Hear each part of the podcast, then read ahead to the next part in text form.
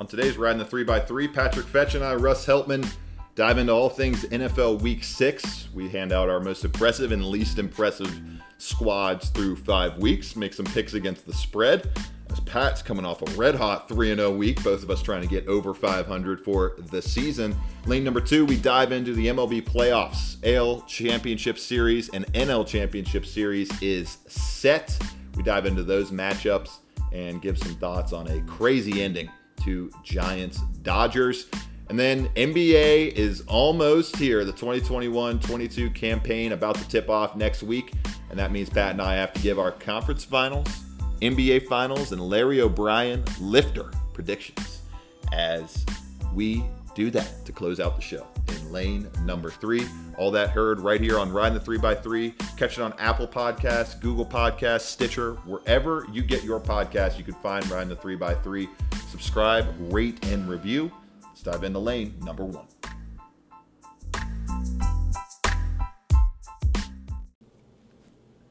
Rolling into lane number one on Riding the 3x3 as we have a litany of NFL topics to get to. NFL Week 6 is here. Already had the Thursday night battle between the Tampa Bay Buccaneers and the Philadelphia Eagles. As I, Russ Heltman, your host, I'm joined by my co host, Patrick Fetch, who unfortunately was not on the show last week, but his picks were on the show. A 3 0 slate of picks at that.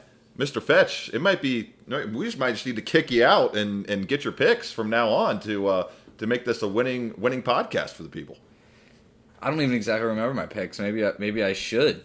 Absolutely stellar. First time this I this year I felt like I was actually seeing the NFL board a little bit. Didn't make a fool out of myself this week, Russ. Let's see about next week. There's always seven and eight week. on the season now, tied with me. I had a rough weekend. Uh, went one and two once again, but Pat three and zero. Oh. All favorites, all winners. We had the Saints minus two, Titans minus four and a half over the Jaguars, Saints over the Washington football team, and then the Cardinals minus five. Who did the Cardinals play last weekend? I completely forget. The 49ers. Yes, they cover. They won 17-10, so you got that one as well. 3 and 0 for Pat. As we jump into lane number 1 this week on riding a 3x3, we have so much to get to in terms of the week 6 slate Pat. And I want to know Pat, what is your most impressive and least impressive franchises through the first five weeks of the season. I'll go ahead and start. My most mm-hmm. impressive team so far in this NFL season, I, I think it's kind of a cop out, but I feel like you have to go with uh, with with what we're seeing out of the Buffalo Bills. They have been unbelievable so far this year. Number one point differential in the entire NFL. I think they're about 40 points higher than the next closest team, Arizona Cardinals. They have by far the best DVOA of any team in the uh, Football Outsiders database right now, uh, leading the way once again back to back weeks. They are aboard the Football Outsiders DVOA rankings, first team this season to carry the mantle uh, in consecutive weeks. And overall, Pat, what we're seeing out of this team is just complete domination at almost every level of the field, including the rushing attack, which has been very dynamic so far this year. Buffalo, to get to put this in perspective, they have a 49.6% total DVOA on the year. That's almost 16% higher than the number two team, Dallas Cowboys, which would be the same gap between Dallas and the number seven team, New Orleans. That's how much better Buffalo has been than their opponents in the rest of the NFL so far this year. Despite Arizona being 5 0 on the year, Pat, I got to go with the Buffalo Bills because I thought they could be a Super Bowl contender, but I didn't expect them to put up complete performances like we've seen them do so far this year. And the win 38 20 over Patrick Mahomes and the Kansas City Chiefs put the stamp on the approval. You will hear no argument from me on this side, Russ. They have been absolutely awesome. That week one game against the Steelers was just a really weird game. The Steelers defense came out. Josh Allen did not play well and obviously he's he's the big key, and he's played absolutely incredible since then. Everyone on the team just continues to get better. You know, they didn't make any big splash moves over the offseason. Um, I guess Emmanuel Sanders kind of, but they they just tidy it up move right there. Yeah, Definitely. But they've just gotten better at every you know, Tremaine Edmunds continues to get better on the defensive end, being the star linebacker that every great team and great defense needs to go to the next level. Their secondary is absolutely awesome. Uh, Johnson and White out on the corners, Micah Hyde and Jordan Poyer probably don't get talked enough as two of the best you know safety combos in the NFL, and we've seen just how important a dynamic can safety, how important a dynamic safety can be especially for Super Bowl contending teams. Pretty much every Super Bowl winning team has had dynamic players in the secondary that have made splash plays throughout the, the playoffs. So, mm-hmm. yeah, I, I, you will hear no argument for me. The Bills are absolutely awesome. I think they're going to dominate this weekend when they go to Tennessee and play the Titans, and I don't see anybody slowing them down. I, I don't even. They handled the Chiefs so well last week. I think we all expected it to be game of the year potential could be a letdown spot after it, beat both teams up.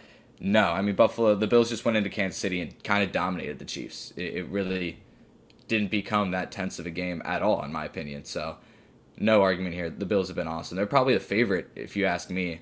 I'd agree. They're probably the favorite to win the Super Bowl. Just how awesome they've looked.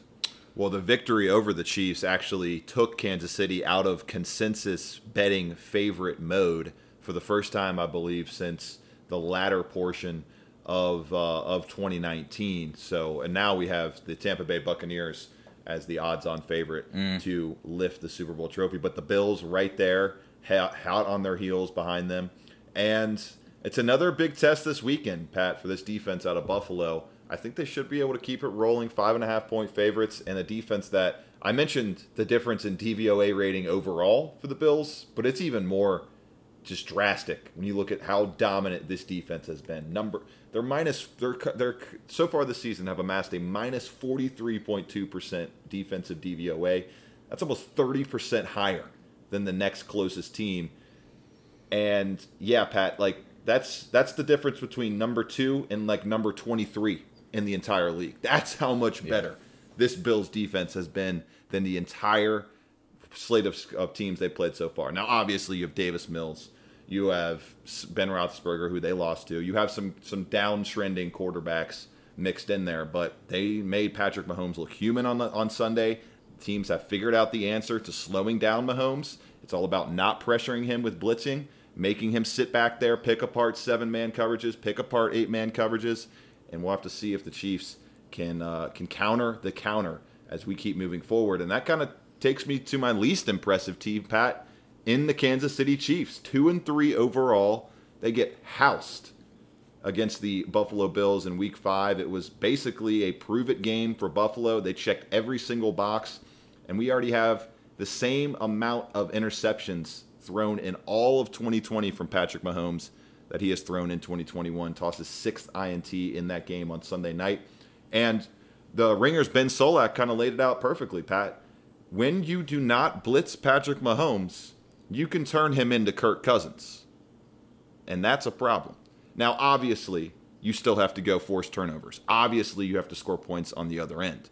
But when you do not blitz Patrick Mahomes, he goes from all world unstoppable talent to a guy that you can beat if you have the proper personnel and the proper timeliness on your lucky plays. It didn't work for the Eagles, who only blitzed Mahomes three or four times and he dropped a 42 piece on him with five touchdowns. But it worked for the Buffalo Bills because of, like you said, their ability in this offseason to not have to make that splash move, rely on all their in house development, and really kind of tidy up the margins, like I mentioned.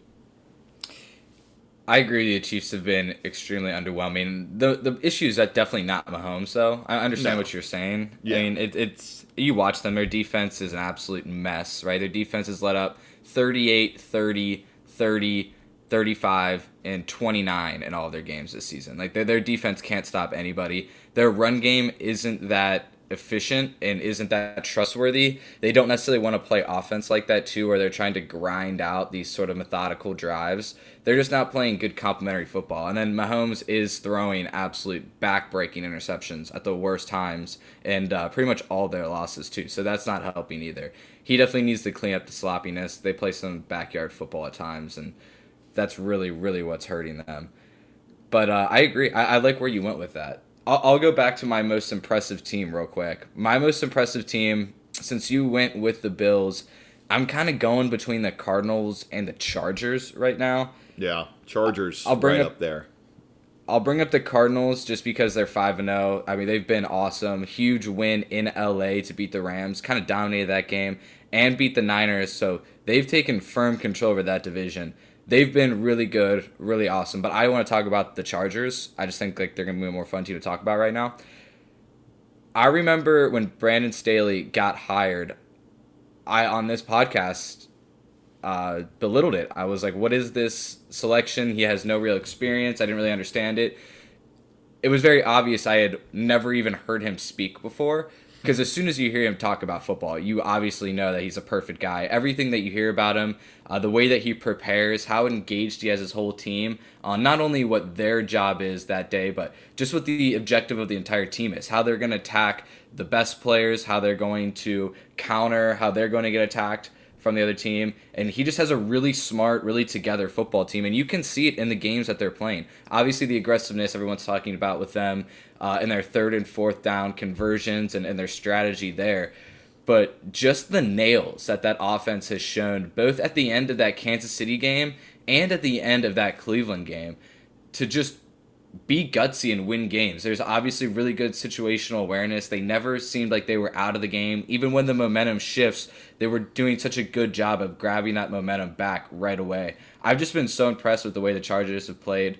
And, you know, pound for pound, the depth might be there, but if they can stay healthy, you know, that's been a key too. If you can stay healthy at the end of the year, they have maybe the most talented 22 that you can put out there, or at least just game breaking players. Their offense is awesome with Justin Herbert. We're going to be talking about Justin Herbert right up there with Mahomes, I believe. I'd probably take Herbert over Josh Allen, over Lamar, over all these quarterbacks at this point from what I've seen from him. Their defense just has the dynamic play breakers too. The Bosa's, you still got um uh, what, what's their safety's name? Uh, Derwin James out there. You've got a really good secondary play. I, I think they can be awesome. I love the Chargers, and don't sleep on them too. Coming out of the AFC, I definitely think they can make a run for it. Maybe they have uh, some inexperience show in the playoffs, and they need another year to really grow to that level. But man, the Chargers are a problem right now. Double digit victory over the Raiders have beaten two or excuse me three teams so far with winning records. And so actually, no, what I'm, I'm just assuming. I just am so used to the. I'm, what am I talking about, Pat? The Chiefs don't have a winning record. Regardless, though, they went on the road to KC. They beat them in Arrowhead. You you get it done by two touchdowns against a winning team in the Oakland Raiders. You welcome the Cleveland Browns in with the best rushing attack in all of football, one of the best rosters in all of football, and you take them out at the wire going down to it, and you open the season with a nice win against Washington, and it seems like they're starting to get their first and second down issues fixed. Justin Herbert earlier on the year was playing really bad on first and second down and really great on third and fourth down, the money downs, which is the reason why they were two and one, even two and one to start the season. But they're turning that all around. And Pat, they just kind of get it. They're all in sync. The entire franchise is forging ahead in one motion. The battleship is going the right direction right now. They're not going to spend two to three weeks here or there in the middle of the season trying to get on the same page, turned in the right direction. Mike Williams is starting to hit that top 10 wide receiver selection potential that we all saw him uh, potentially have coming out of Clemson a few years ago. I believe that was in the Deshaun Watson class, and he's starting to finally meet his maker, meet his potential with uh, with that Justin Herbert arm slinging him the football. And they have a quiet confidence about them that emanates not only from Brandon Staley, but from Justin Herbert. I just kind of come back to with this whole team, they have a defined identity, they have a defined thought process, and it allows them to stay aggressive because they trust their quarterback so much. They can call plays for four down scenarios instead of just your typical three and out, punt the football away. And it gives them a wide, wide advantage when you have a coach, quarterback on the same page, vibing with each other, really picking up what the other is putting down, and a big, large amount of trust throughout the entire organization. Brandon Staley talked about trust this week in light of the Jon Gruden uh, scandal, and it's just it's really difficult to bet against a guy like Brandon Staley after you've heard him talk on the microphone a few times. I love that pick, Pat. Most impressive team for Mr. Fetch is the Chargers. I went with the Bills. My least impressive team is the Chiefs. Pat, who's your least impressive squad through five weeks? Uh, this is tough. I like where you the angle you went with yours. Uh, I'll have to go with a team that I've been championing a little bit, and that's the Miami Dolphins. Oof. I've been high on Brian Flores. I really thought that he was building something down there in Miami. They had a really nice Week One victory. Go to Foxborough, beat Bill Belichick and the Patriots in a tight game really tight fought game, and I thought that's kind of how the Dolphins were going to play all year. Since then, they got absolutely whopped at home by the Bills, 35 zip. Lost to Oakland in kind of a crazy game against the Raiders, a game they probably should have won, but you could say that for both sides. Kind of a nonsense game. Then they lose to the Colts at home, can get uh, dominated in the fourth quarter by the Bucs. I just thought this team was going to be better. I thought they'd be more competitive. Their offense is in world of trouble. Tua can't stay healthy, and I don't think a majority of the league is convinced that Tua is even the guy anymore. Jacoby Brissett is just sort of you know pushing the ship along while he can.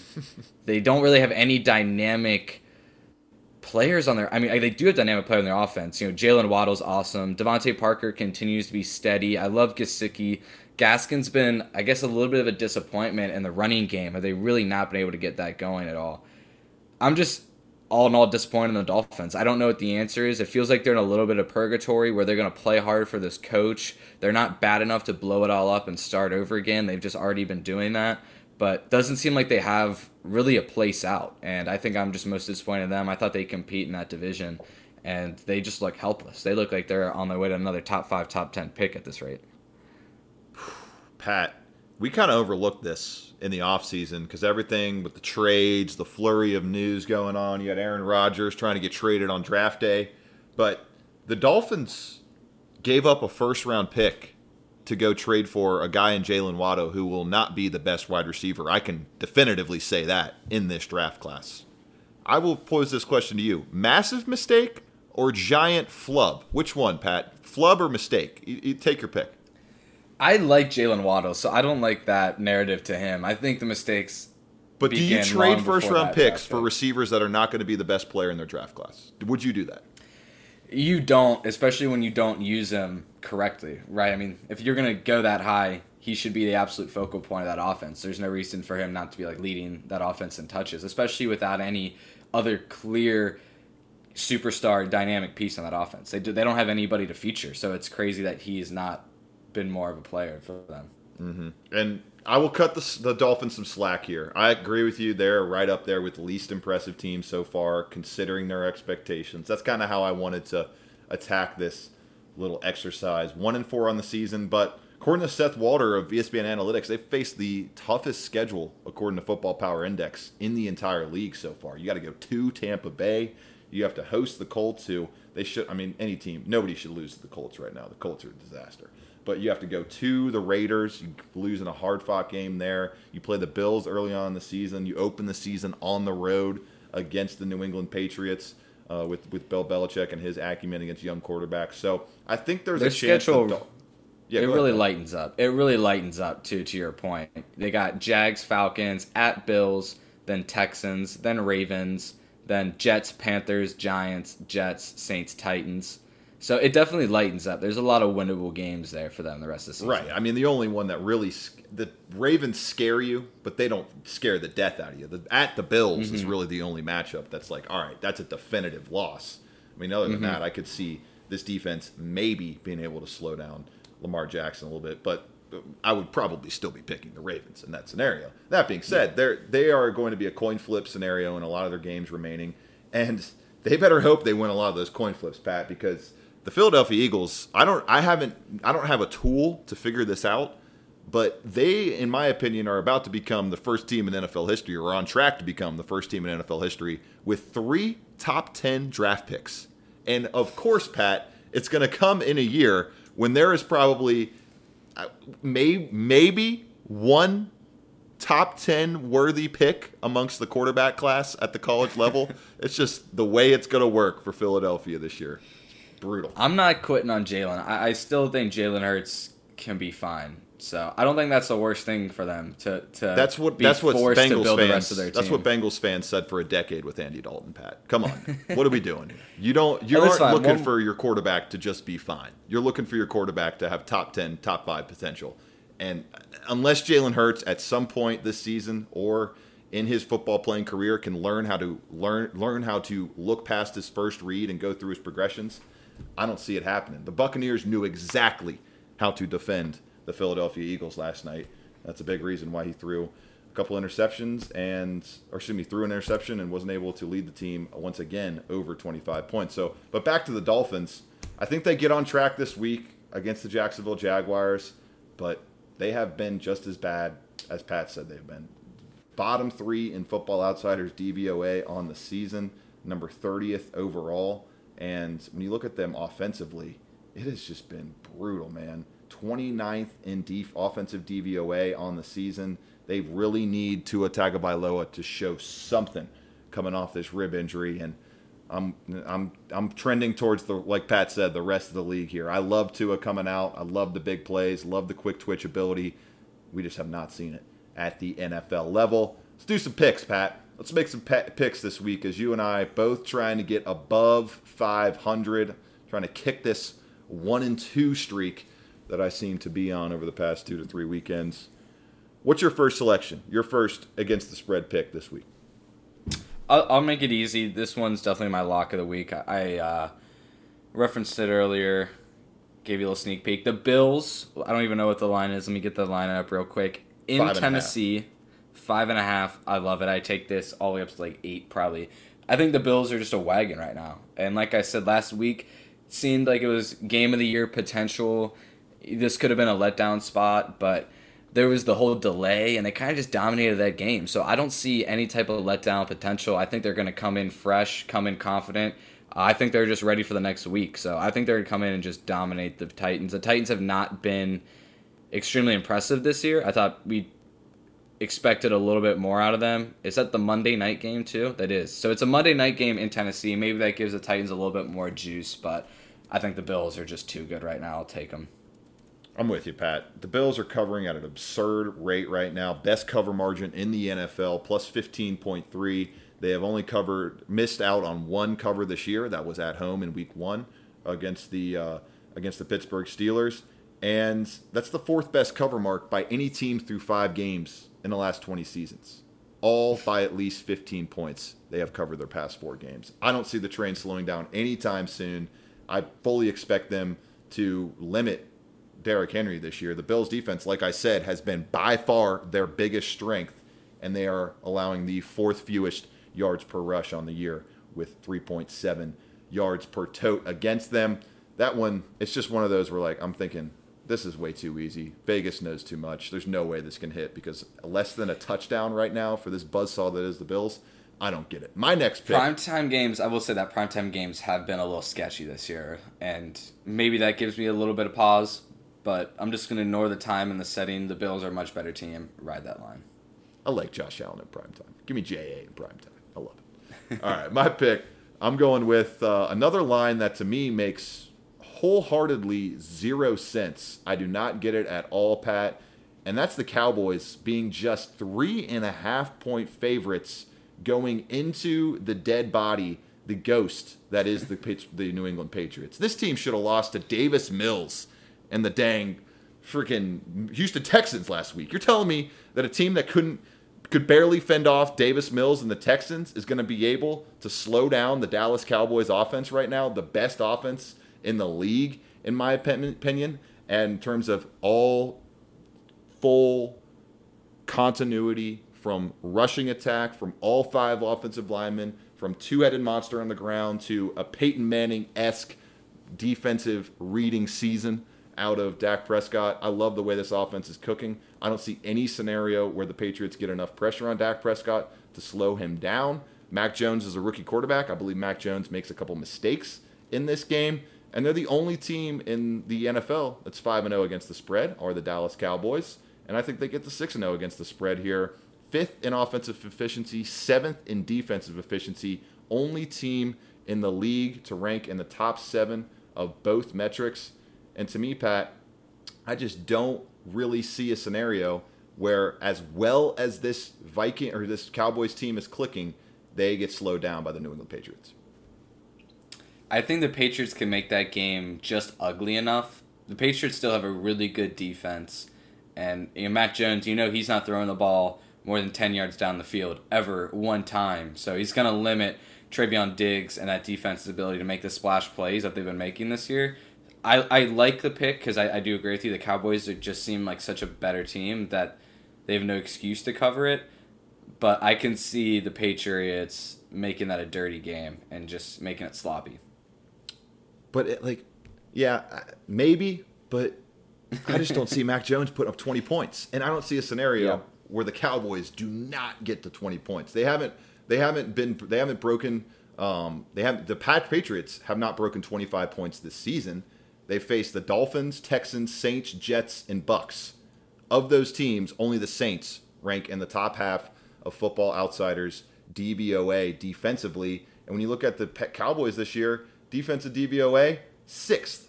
I don't see Mac Jones throwing two touchdowns. I don't see this offense scoring two touchdowns. They're going to need the Patriots defense to force a turnover and get in the end zone themselves. And we all know the likelihood of that in the NFL. Give me the Cowboys to get the 6 0 on the spread. Your third pick, or your second pick, Pat. I like that. And Zeke's been really good this year. He unlocks that offense so much. My next pick, I'm going to go with now, this one is gross, but I'll go with the Texans plus 10 in Indianapolis. I'm taking the Texans. They've been pretty good this year. You know, they've been fine. Uh, Davis Mills looked really good last week against the Patriots, which was very surprising. 10 points is a lot. The Colts have no no right to have 10 points against anybody in the world. They shouldn't be favored by 10 against Georgia. So I'm going I'm going with the Texans in Indianapolis. I'm just not a ble- I'm it's the fade Carson Wentz show and that's what we do here. Fade Carson Wentz show. I love that. I'm with you, Pat. I, it's just I, I'm that's one of my picks as well. The Colts laying 10 to any professional football team right now makes no sense. And I don't think I need to give any more analysis. Has anyone watched this team this year? Has anyone watched Carson Wentz play football over the past 2 to 3 years? they love giving up leads. They love keeping things close.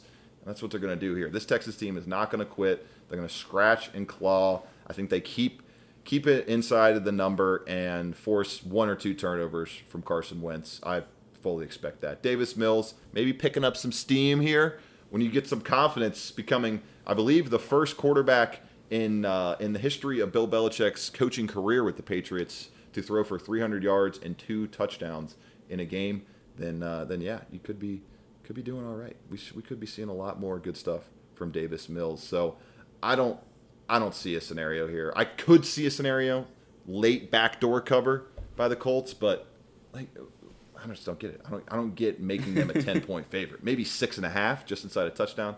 I don't get. It. I don't. I don't even want to. I'm not diving into the DVOA for this. We've already gone 27 minutes on the on the dang NFL segment. Give me the Texans plus 10 as my final pick. Your final pick, Pat. I'm going Broncos minus four at home in Mile High against the Raiders. We've heard all about Gruden. I mean, the Raiders' whole situation is absolute dumpster fire. I guess you could say this is like a rally around the team, around the interim coach. Now you get Gruden out of the locker room. Maybe you could rejuvenate them. I'm not too sure. Going into Denver is never easy. I think the Broncos are better than they showed last week in Pittsburgh. I like the Broncos in the spot. I just think uh, we can expect another flat dead performance out of the Vegas Raiders. I love Pat going with the scenario picks, fading the dysfunction in back to back weeks. I like that there. You hit on it with the uh, Tech Titans cleaning up the Jaguars last week after old Herb's trip to the trip to the bar in Columbus. and now we have Jon Gruden getting a trip to the professional gulag, which I doubt he will ever leave again due to his disgusting emails that were shown or brought to light this past week. I like that pick there, Pat. Broncos minus three and a half. This is a Raiders team that probably should be one and four if the ball bounces one or two different directions on one or two plays in the first three weeks of the season. They got a scoring differential of minus seven on the season. This is a team that I don't think should be in a pick'em scenario with the Broncos right now, especially on the road in Mile High, and they are not in that pick'em scenario, sitting at minus three and a half.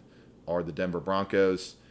Jumping into lane number two, it's baseball time, Pat. We've had a very nice postseason so far in the Major League Baseball circuit. The championship series are set after a crazy check swing call at right around 1 a.m. Eastern Time last night in the battle, game five, final battle between the two best teams, I, think unequivocally, in the National League this year, the Los Angeles Dodgers. Get it done over the San Francisco Giants, and they face the Atlanta Braves, Pat, and that's where I'll, where we'll start before moving over to the AL. Actually, no, let's start in the AL because they get their series uh, pitched off and first pitch thrown a day before the NL series starts. So Boston Red Sox battling the Houston Astros. What does Mr. Fetch see in this series? Who has the advantage, and what are you looking for? Oof. I mean, I think you got to say that the Astros have the advantage. They've looked so unbelievably good. Um, it's sick, and I think everybody wants to root against the Astros still. They didn't really get their due justice last year. I mean, even last year they were like an out away from from going back to the World Series. Right. But they looked so good against the White Sox. Their lineup is just deadly. Every one through nine is an absolute problem. Altuve is playing great, great baseball right now. Um, yeah, and like again, like I said, they just don't give you a break in their lineup, and I don't see the, I don't see the Red Sox having the pitching that can stand up with them. The Astros scored six, nine, six, and ten runs against the White Sox. The White Sox really didn't stand a chance that whole series. It felt like, and the White Sox, who were such a good team, had you know World Series aspirations, a great lineup in themselves, and the Astros just looked dominant in every single game. Um, now, on the other half, it, it felt like it does feel like Boston has a little bit of team of destiny energy. Uh, every single game they've played in has been absolute electric as far as the crowd and the energy, how tense it's been. They've played a lot of close games. So Boston's not gonna not gonna roll over. They're gonna be ready for it, but I just don't think they have the pitching. Uh, their offense played great. They won a few tight games against the Rays. A little bit of luck here and there in those in those close games. So um, I think the Astros are gonna win pretty handily just because of the pitching difference. But that being said, like the, the Red Sox could absolutely have some devil magic up their sleeve because they're the type of team that runs on that type of that type of stuff. Astros slash 288, 371, 432 in the ALDS against the White Sox. Just really gave them no chance to get off the mat throughout that five game series. Are you worried at all about the loss of Lance McCullers, Pat? Not entirely. You trust in the um, younger arms? I do. I mean, that's the that's what's so impressive about this Astros team is their pitching's been so good, even without the names that you expect, right? I mean, McCullers goes down. They don't have Verlander, who's been carrying that rotation over the last few years. mm hmm Your Greinke doesn't blow you uh, off the page, and so it is. It's been crazy just how dominant the Astros have continued to been. They've been fighting through these cheating scandals. Everyone expected them to take a step back. Everyone expected this, that, and the next, and they've come out and looked even dominant than they did before all the scandals and all that has come out. And so I don't really have any answers for it. I don't know how you beat them. It's just their development and their coaching is just so much better. I just think if the one advantage the Boston Red Sox could have in this series, if they can get to the bullpen and get a little deep into it, there are some shaky, shaky, shaky pieces out there. Brooks Raley, Cristian Javier, and Yimi Garcia, along with Phil Matt, Mattone, I think Maton, Mattone, I don't know which one it is have they've all combined that quadruplet for a five ERA since the start of August. So obviously you have Kendall Graveman there, and he's going to set things up with uh, with Ryan Pressly, hopefully being able to answer the bell night in night out. But if they can get to get past some of those initial bullpen arms, it could be a fireworks fest in the late innings for the Boston Red Sox, who, like you mentioned, Pat, have kind of ridden the team of destiny status here. They had to basically sweep the Washington Nationals in the final series of the regular season to get into the wild card, and then they took care of business in the one game playoff against New York. Took care of business against the. And I'll say this. Yeah. Oh, sorry, I was gonna let you finish that real quick, but um, I I think that the Astros will dominate the Red Sox starting pitching. Eovaldi is really the only starting pitcher on the Red Sox I have a lot of faith in, and I think that'll be the difference. I think the Astros are going to get into that Red Sox bullpen early and often all series long. Mm-hmm. And if they don't get anything from Sale, it will be pretty difficult to win this series. You'd think. Sale uh, yeah. just been injured all year long. Came back from Tommy John in uh, in the middle of the August window. Four nine seven ERA in his final three regular season start regular season starts, and then only went one. I think he went one inning in in his game two outing, allowed five first inning runs. So that can't happen again if the Red Sox want to fend off those freaking cheaters, man. The Astros. They say playoff baseball, Pat, is supposed to be random. That you'd have to play like 48 or 60 game series to actually make it just like the probabilities in NHL and NBA. But here we are, another ALCS, and uh, the Houston Astros are in front of our faces. Gotta love it. Yeah. Gotta love it. Gotta love it. Speaking of teams that are always in our faces, the Los Angeles Dodgers, right there as well, welcoming in a team that I believe they didn't they disp- they beat the Braves last year in the divisional series, right?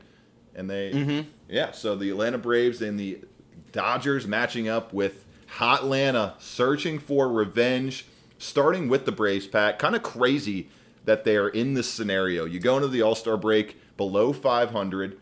Um, you have a crazy bad division in 2021 out of the NL East, so it allowed them to stay in contention despite being that deep in the season as a mediocre to below average team. You're bringing in guys like Joc Pederson, Adam Duvall, Rosario, Eddie Rosario, Jorge Soler, and bing, bang, boom, you're 40 and 20 after the start of August and finding yourself in the National League Championship Series.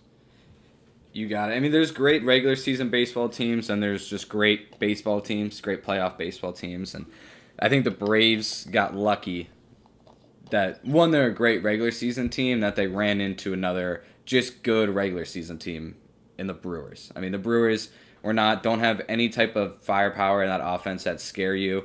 They won just like a bunch of chump games, cheap games. Really weren't exciting. Uh, just like good pitching, good energy, right.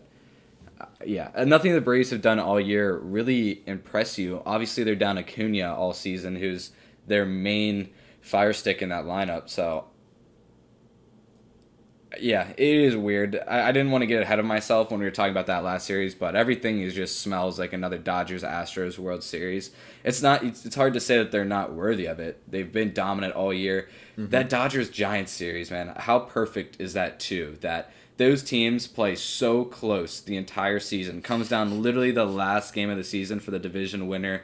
Then they get to meet in the playoffs. First time that they've ever met in the playoffs, which absolutely blew my mind that the right. Dodgers and Giants never played before. I guess it kind of makes sense because they're in the same division. It would be tough to get out of the wild card and then meet again, but it does it does blow your mind. Like as storied as those two franchises are, it's crazy. Yeah, which is I mean a shame, but they lived up to the billing. They played so close all the way down to that very last strike into that bad call. I mean, it was perfect. It was perfect baseball. That was a de facto World Series for all the real baseball fans. I mean, that was really the only series that really had caught my eye that I was really, really in tune with. And God, it lived up to it. And the Dodgers getting out, having the mental fortitude to to lose Muncy in that very last game of the season, which I thought was a much bigger deal than that's being played up. That was such a huge loss, Max Muncy, for them. Um, but then to have the grit and fortitude to make it through that series when they're not, they weren't playing really great baseball in any of it. Their offense was hit or miss throughout all of it. They, I mean, they needed the walk off to get past the Cardinals even. So I just think all the fight that the Dodgers have had Now that they have the obvious talent disparity. I mean, maybe you could have said that last series that they had that obvious talent advantage. I think it's more obvious in this Brave series. I think I think it's a pretty easy road for the Dodgers into that World Series. I'd be disappointed at this rate not to see them there, quite frankly. Yeah, one issue that could slip them up is no Clayton Kershaw, so probably what do you, do you think they'll pitch Buehler again on short rest? Or will he will he be I guess he will be full. Actually no, he would be short rested again if they brought him in as that fourth guy, right? Um because he was honest, on short rest coming sure. off of coming off of the last game of the regular season. Regardless, I mean, yeah. regardless, somebody's going to have to pitch on short rest if they just want to go with. Um, they don't want to bring which is tough starting pitcher. I wouldn't want to bring Buehler back on short le- short rest. He's such a key to that rotation, and I need him on his A game. I need him wherever he's most comfortable because I do think that could be their Achilles heel if they t- if they get a bad start from him, that could really set them back. In their in their plan. And of course, Pat, like you got, of course, Cody Bellinger hits 165 all year, and then he goes into the, Mm-hmm. the Giant series and has three or four just massive hits. So it's a it's a bounty of riches for one of the richest teams in all of baseball, Los Angeles Dodgers. But hey, they're paying to get W's, they're paying to get titles, and they're knocking on the door of back-to-back World Series championships if they can get it done and punch another ticket to the big. What would that be, Pat? Four in the past six years that they've been to the World Series. Is that how many? Is that what it is? Something like that. It's insane. I mean, haven't they made like four in a row? It's something like It's it's last- it's four or five in the last in the last ten years. I know they've made at least five or six World Series, four or five World Series. oh, the crazy. Nationals. Yeah, the Nationals are the only team to, to make it in the last four years. Yep, there you go. As uh, as of course, Pat, they added Max Scherzer, who comes in to the uh, to the divisional round, loses his one outing on a 1-0, just spellbinding performance, but that's pitching in this sport. Comes in for his first ever save appearance in his career last night and gets the job done. Becomes the oldest pitcher in Major League Baseball history at about 37 and a half years old to capture their first postseason save at that late of an age since they started recording saves in He looked 1969. born for it too. I know he's got that. pitches, he's got that steely, Ks. steely face. He just starts ripping off the jersey. I love Max Scherzer, man. He is. Uh-huh. He, he is a lot of fun to watch. So those are our matchups in the championship series. Should be a lot of fun to watch, and we will give our matchups now, or our prospective matchups, what we think will happen in the NBA Eastern and Western conferences. Tip off on Tuesday night with the Brooklyn Nets battling the reigning champion Milwaukee Bucks. We still, I don't think we ever talked enough in sports media about how impressive and spellbinding Giannis Antetokounmpo scoring 50 points in a closeout Game 7 NBA Finals victory was. But I'm sure we'll get to talk about it more all next week. What we'll talk about very succinctly, and I kind of want to spin as a 30,000 foot view on the league as a whole, Pat, is the fact that Kyrie Irving's services will not be available to the Brooklyn Nets in the 2021 2022 NBA season. The franchise took a stance, which I applaud them for, saying, You're either all the way in or you're all the way out, Kyrie. We will not be servicing a part time player on the roster this season. He will not be allowed to travel with the team and play in road games unless he becomes fully vaccinated, which would also allow him to play in home games at the Barclays Center and Madison Square Garden there when they travel to face the New York Knicks throughout the season. So, Pat, I don't really understand the situation. I don't get the motivation. I it's another situation with Kyrie Irving that I do not understand the man. I applaud him for standing his ground and putting his money where his mouth is. So oftentimes in our society, people refuse to do stuff like that. They talk a big talk and they don't actually follow it up. You have to give credit to Kyrie Irving. He is following up on this stance, although I'm not quite sure he's going to be following up on it throughout the entire season, seeing as he will lose $18 million by not playing in 2021, along with most likely the friendship, I would guess, or the the patience of Kevin Durant and James Harden, who he told Kevin Durant directly, I want to team up with you. Put your trust in me. He and Kevin Durant told James Harden directly, come to Brooklyn. We will get you your first title. And now Kyrie Irving is nowhere to be seen. Is that what we're doing now, though? Is to the point where we just got to give Kyrie credit for just being Kyrie? Like, I mean, I get Well, this, at this that's kind of where I'm at with the situation. I'm just throwing my hands up in confusion, and I'm like, I'm giving Kyrie credit for honestly making the NBA season a little bit more interesting because if he had been on this team fully healthy, ready to roll, Pat, just like last year before they even brought in James Harden, I would have predicted the Nets to run away with the Larry O'Brien Trophy. Yeah, I mean, being a sports media guy, he's definitely giving you a gift, right? He's giving you plenty to talk about. Would not be as interesting of a preseason lead up without it. Yeah, I think Kyrie's an insane person. Uh, he's like done this before and showed us a million times that he is a crazy person. He that one little Instagram live video was the most narcissistic thing I think I've ever watched. It was so hard for me to get all the way through it. I've never Just seen his- someone spend 20 minutes saying less. Oh Like, my god! I don't know what he said. I don't understand what he said. That's what it was. I don't know. What it he was said. just so clear. I mean, he was just telling all of us that his worldview is that everybody spends every waking second thinking about me, concerned about me, trying to control me. I'm not gonna let people control me. Like nobody's doing any of that, Kyrie. You are doing all of this to yourself. Like I promise you. And to the irony of all of it, I think the Nets are gonna be better without him. I mean, Wow. honest to God. yes, Like- Pat. Yeah, feed feed that flame. Feed the beast. Are we are we gonna act like the combination and the duo of Kevin Durant and James Harden doesn't already make the Nets like the most prolific team in the NBA? That is deadly as it is. Why do you need another, bu- you know, somebody who is going to demand a usage rate of whatever thirty percent? He's gonna demand twenty shots a game and he's going to demand that 12 of those shots be bad shots because that's a part of his artistic approach as a basketball player. Like I don't know why you would want him on the court at all when you have the ability to be this ultra efficient, ultra effective team with two guys who understand the analytics of basketball, who want to take good shots. Like they have a fine roster around them of guys who are going to play well with them. You know, Blake Griffin showed that he's capable of being a healthy, good player. They still got guys like Tyler Johnson who can give them like microwave buckets off the bench. I love their uh, draft in Cam Thomas, who's an absolute flamethrower. I hope that he's able to make an impact on that roster. Claxton was great down low at the end of last year, wasn't he? I mean, like they've got role pieces still. And if Kyrie wants to be Kyrie and do all this nonsense, I don't know why they wouldn't just dump him, find a way to recoup some of that money, and then just go play the you know vet game in the NBA or go play the trade market. Like Kyrie is being such a distraction, such a negative, such a buffoon, and such an egomaniac. I don't know why you would want anything to do with him at this point. Like why you would ever welcome him back onto that team is would be beyond me.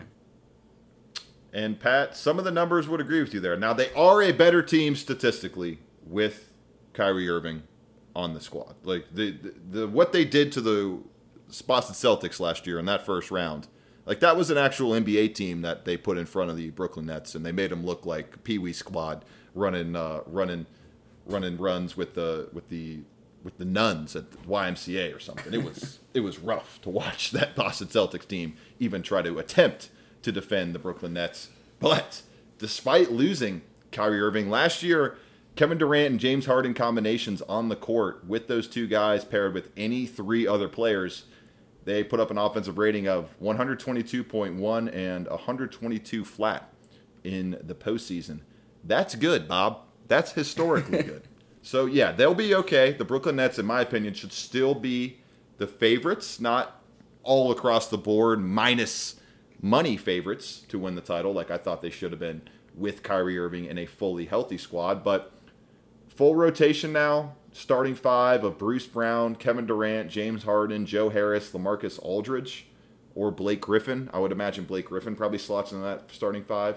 But you got guys like Aldridge that I just mentioned. You have Paul Millsap. You have Nick Claxton. You have Patty Mills, who becomes an even more important signing now, Pat. A guy with pure finals experience, part of that Spurs mentality, over 40% shooter from three um, in multiple seasons over the past three to four years. So he's a guy that, in Patty Mills, he can kind of semi make up for the outside shooting that Kyrie Irving brings, but obviously is not going to bring the same kind of a depth skills in and around the basket. So maybe they can bru- bru- uh, spruce up guys like Jevon Carter, get him some extra minutes as a defensive bulldog, three and D type of guard player. Cam Thomas, their late first round pick this year, maybe he starts to crack the rotation and picks up steam early on in the year. Played really well in the preseason, has shown a strong ability to get buckets. I think the Brooklyn Nets are going to be just fine. And Kyrie Irving, if he loves the sport of basketball, will not be just fine. And I said this on a show yesterday as we tie this whole thing up, Pat. Why not, if you actually love the game and you love the sport, why don't you ask for a trade? Because as of right now, this it feels like you're retiring. If you truly it's love the as- game, you would ask for a trade to one of the 25 other franchises in the NBA that you can play all 77, 76 games for outside of the municipalities that have the current protocols. Yeah, it's just obvious it's not about that at this point. He's just uh, an egomaniac who has uh you know I don't know you you don't know how to break through to somebody like that at this point, right? Like he's so far gone in the way of th- his way of thinking that I don't know how you bring him back, but I'll tell you what, I would not want to be would not want to be the one to try to have that conversation with him because I guarantee you that'd make me want to bang my head against the wall. Let's bang our heads against the wall some more, Pat, trying to figure out these conference finalists here in the Eastern and Western slates.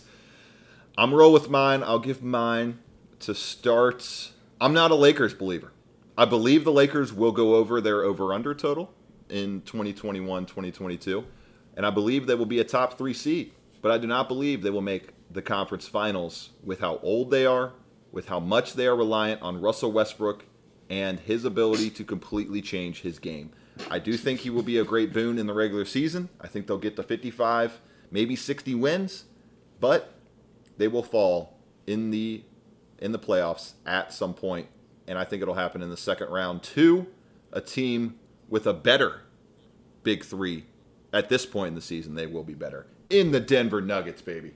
Give me the Denver Nuggets. Michael Porter Jr. about to win Most Improved Player of the Year. I believe he will average 25 plus points per game this year. Would not be shocked if he leads the league in three point percentage as one of the deadliest long range attackers in the league.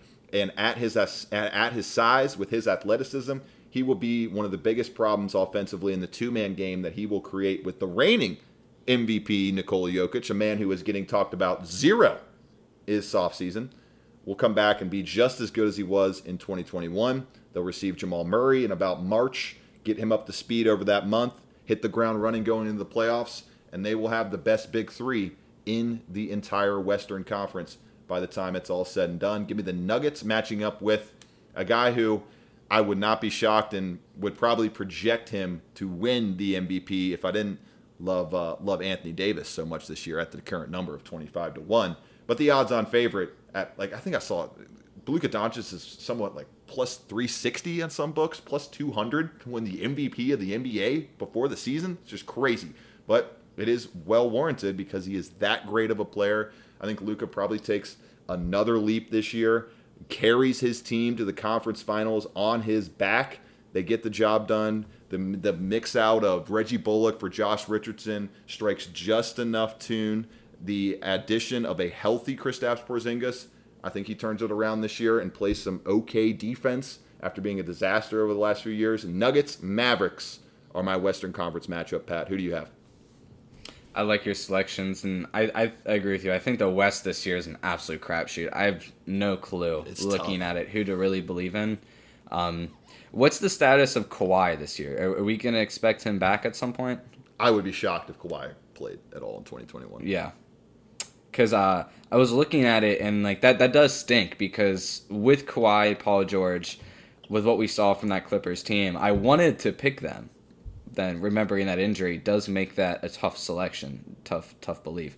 I'm gonna go with one of my teams. I'm gonna believe in the Suns again. I have no reason not to believe that they uh, can't continue to be a great basketball team. Obviously, mm-hmm. getting pretty much their entire roster back. I think Devin Booker showed his ability to make steps last year, and you know I think he's going to be undoubtedly probably one of the know, maybe even top five players in the NBA this year. He's a stealth DeAndre, MVP candidate. Has a nice number uh-huh. right now. I think it's hovering at like 28 or 28 to 30 to one, which is Nikola Jokic last year hovering right in that same range of 20 to 30 to one.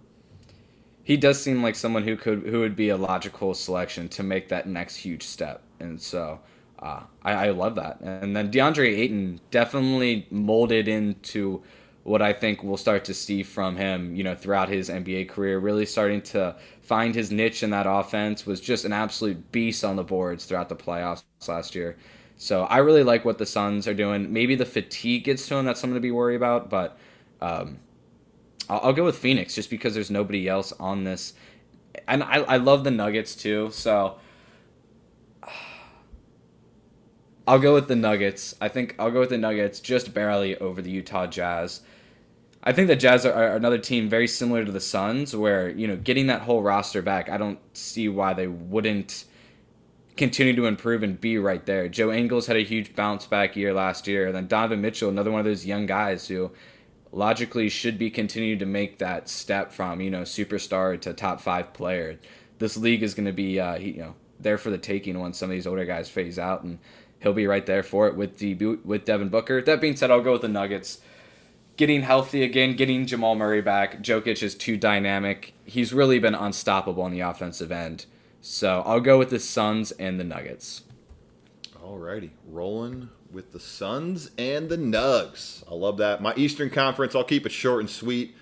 It's the Bucks and the Nets. We're going to run it back. Mm-hmm. They will be the top two teams in the East. I don't think there are really any true contenders for those two spots besides these two teams right now. They're ahead above the Boston Celtics. They're ahead above the uh, they're ahead above the Philadelphia 76ers, especially with the Ben Simmons. We didn't even talk about our guy Benny Sims this week. We'll get to him next week, I'm guessing. I can't wait to break down the first the first appearance of Ben Simmons in uh in was that first Prudential Fieldhouse or wherever the hell they call that in Philadelphia. Oh boy. Get your popcorn ready for that one. But like I said, Sixers are a dumpster fire right now. Who knows what their chemistry is going to look like all year. The Knicks were the four seed in the East. The Hawks were the five seed. Maybe Atlanta that is the one team I could see potentially vying for this two seed and vying for that conference finals berth. But the Heat, I don't believe in at all. They're too old and they can't shoot well enough. The Boston Celtics don't have the depth and they don't have the overall size. I don't believe in Robert Williams to stay healthy all year. And then, I mean, what what are we talking about here? The Wizards, the Pacers, the Hornets, the Bulls, the Raptors. Like, it's two teams. It's the Nets and the Bucks, and I think it's going to be probably the most popular pick for the conference finals. But I think it's the right pick.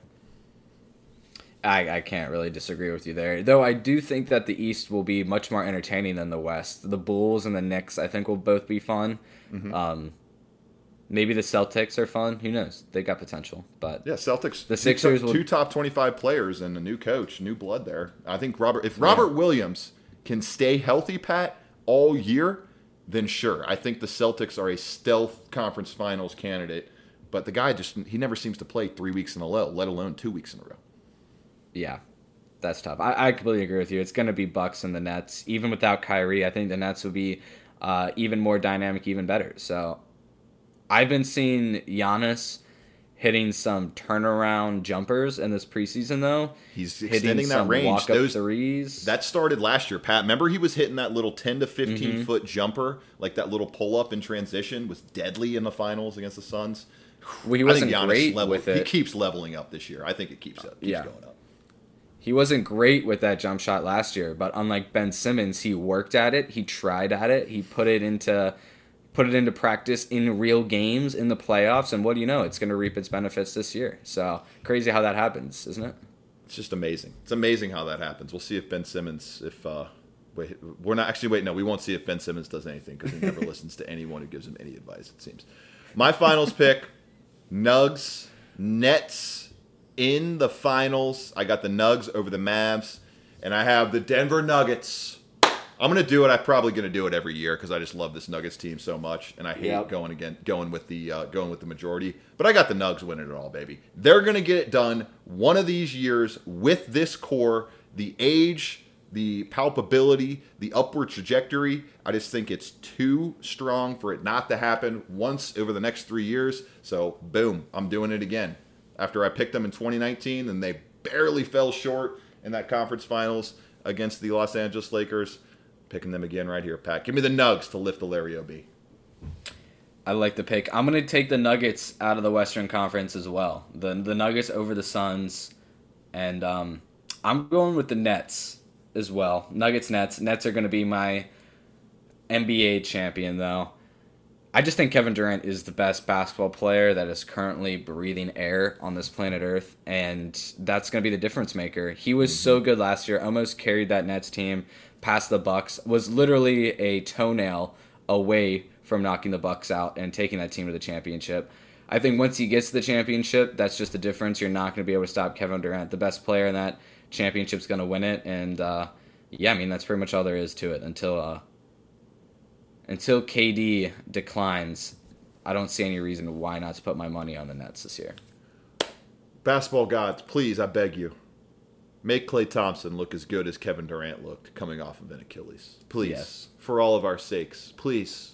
It would just make the Western Conference, an unpredictable Western Conference, even more unpredictable at that. That is the one thing, injury wise, that I think could flip the title race here. Is if Klay Thompson comes back healthy, we all know how dominant Steph Curry is. We all know that Draymond Green, while declining, has that defensive acumen left in the tank and has that playmaking ability on his back pocket. And Jordan Poole, I love what he looked like last year. I'm going to be watching the Golden State Warriors very closely, as we will, we will of course, be of watching the Kevin Durant Nets closely as well. They tip off the season on TNT Tuesday night against the Milwaukee Bucks. I know I'll be tuning into that. I'm sure Pat will as well. And we'll be talking to you all about the first week of NBA action and all the happenings in Major League Baseball and the NFL. Once again, next week, it is full on fun season in all the major sports, all four cooking in their playoffs or regular season slates. And we have it all covered here on Riding the 3x3. For Patrick Fetch, I'm Russ Heltman, wishing everyone a happy, healthy rest of the weekend. Talk to you next Friday.